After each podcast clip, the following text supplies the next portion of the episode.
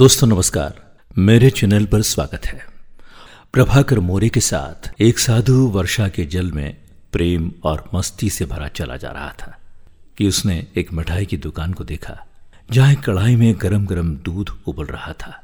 तो मौसम के हिसाब से दूसरी कढ़ाई में गर्मा गर्म जलेबियाँ तैयार हो रही थी। साधु कुछ क्षणों के लिए वहाँ रुक गया। शायद भूख का एहसास हो रहा था उसे, या मौसम का असर था। साधु हलवाई की भट्टी को बड़े गौर से देखने लगा। लेकिन साधु की जेब ही नहीं थी तो पैसे भला कहाँ से होते? साधु कुछ पल भट्टी से हाथ सीखने के बाद चला ही जाना चाहता था कि नेक दिल हलवाई से रहा न गया और एक प्याला गरम दूध और कुछ जलेबियाँ साधु को दे दी। मलंग ने गरम जलेबियाँ गरम दूध के साथ खाई और फिर हाथों को ऊपर की ओर उठाकर हलवाई के लिए प्रार्थना की, फिर आगे चल दिया। साधु बाबा का पेट भर चुका था। दुनिया के दुखों से बेपरवाह, वो फिर एक नए जोश से बारिश के गंदले पानी के छींटे उड़ाता चला जा रहा था। वो इस बात से बेखबर था कि एक युवा नवविवाहित जोड़ा भी वर्षा के जल से बचता बचाता उसके पीछे चला रहा है। एक बार इस मस्त साधु ने बारिश के गंदले पानी में ज़ोर से लात मारी। बारिश का पानी उड़ता हुआ सीधे पीछे आने वाली युवती के कपड़े को भिगो गया। उस औरत के कीमती कपड़े कीचड़ से लथपथ हो गए। उसके युवा पति से ये बात बर्दाश्त नहीं हुई। इसलिए वो आस्तीन चढ़ाकर आगे बढ़ा और साधु के कपड़े को पकड़कर खींचकर कहने लगा, अंधा है क्या? तुमको नज़र नहीं आता? तेरी हरकत की वजह से मेरी पत्नी के कपड़े गीले हो गए हैं और कीचड़ से भर गए हैं। साधु हक्का बक्का सा खड़ा था, जबकि इस युवा को साधु का चुप रहना नाखुशगवार गुजर रहा था। महिला ने आगे बढ़कर युवा के हाथों से साधु को छुड़ाना भी चाहा, लेकिन युवा की आँखों से निकलती नफरत की चिंगारी देख वो भी फिर पीछे खिसकने पर मजबूर हो गई। राह चलते राहगीर भी उदासीनता से ये सब दृश्य देख रहे थे। लेकिन युवा के गुस्से को देखकर किसी में इतनी हिम्मत नहीं हुई कि उसे रोक पाते। और आखिर जवानी के नशे में चूर इस युवक ने एक जोरदार थप्पड़ साधु के चेहरे पर चढ़ दिया। बूढ़ा मलंग थप्पड़ की ताप न झेलता हुआ, लड़खड़ाता हुआ कीचड़ में जा गिरा। युवक ने जब साधु को नीचे गिरते देखा तो मुस्कुराते हुए वहाँ से चल दिया। बूढ़े साधु ने आकाश की ओर देखा और उसके होठों से निकला। वाह मेरे भगवान, कभी गरम गरम दूध, जलेबियाँ तो कभी गरम थप्पड़। लेकिन जो तू चाहे, मुझे भी वही पसंद है। ये कहता हुआ वो एक बार फिर अपने रास्ते पर चल दिया। पहले सुनते हैं ये भक्ति गीत और जानते हैं आगे क्या हुआ। दूसरी ओर वो युवा जोड़ा, अपनी मस्ती को समर्पित, अपनी मंजिल की ओर अग्रसर हो गया। थोड़ी ही दूर चलने के बाद वे एक मकान के सामने पहुंचकर रुका। वो अपने घर पहुँच गए थे।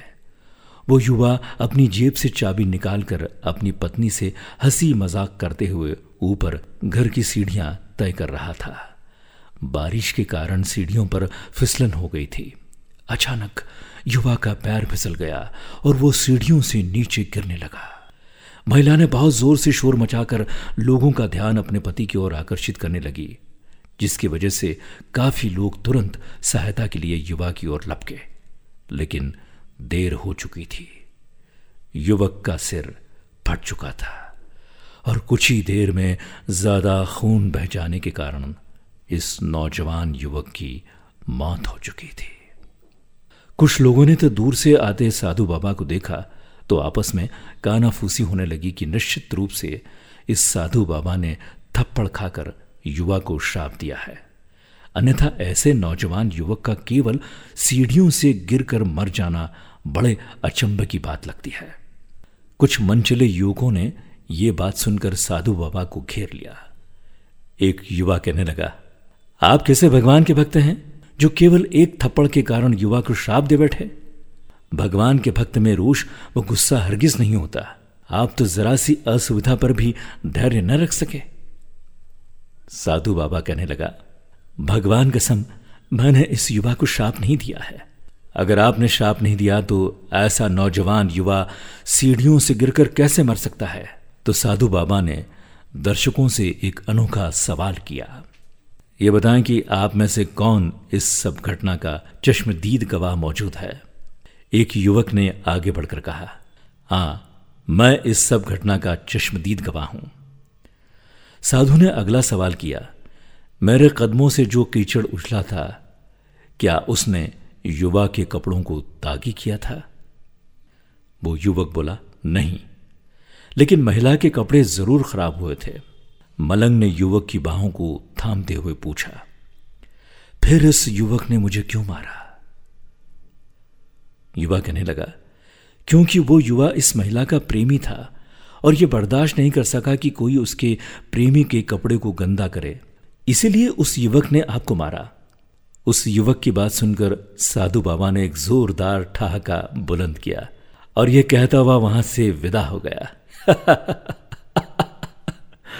अच्छा तो भगवान की कसम, मैंने श्राप कभी किसी को नहीं दिया। लेकिन कोई है जो मुझसे प्रेम रखता है। अगर उसका यार सहन नहीं कर सका तो मेरे यार को कैसे बर्दाश्त होगा कि कोई मुझे मारे? और वो मेरा प्यार इतना शक्तिशाली है कि दुनिया का बड़े से बड़ा राजा भी उसकी लाठी से डरता है। वही है ईश्वर। दोस्तों, ये कहानी थी। सच है, उस परमात्मा की लाठी दिखती नहीं और आवाज़ भी नहीं करती, लेकिन पड़ती है तो बहुत दर्द देती है। हमारे कर्म ही हमें उसकी लाठी से बचाते हैं। बस कर्म अच्छे होना चाहिए। किसी ने कहा है कि न जाने कितनी अनकही बातें साथ ले जाएँगे। न जाने कितनी अनकही बातें साथ ले जाएँगे। लोग झूठ कहते हैं कि खाली हाथ आए थे, खाली हाथ जाएँगे। सुनते रहिए आरजे प्रभाकर मोरी के साथ।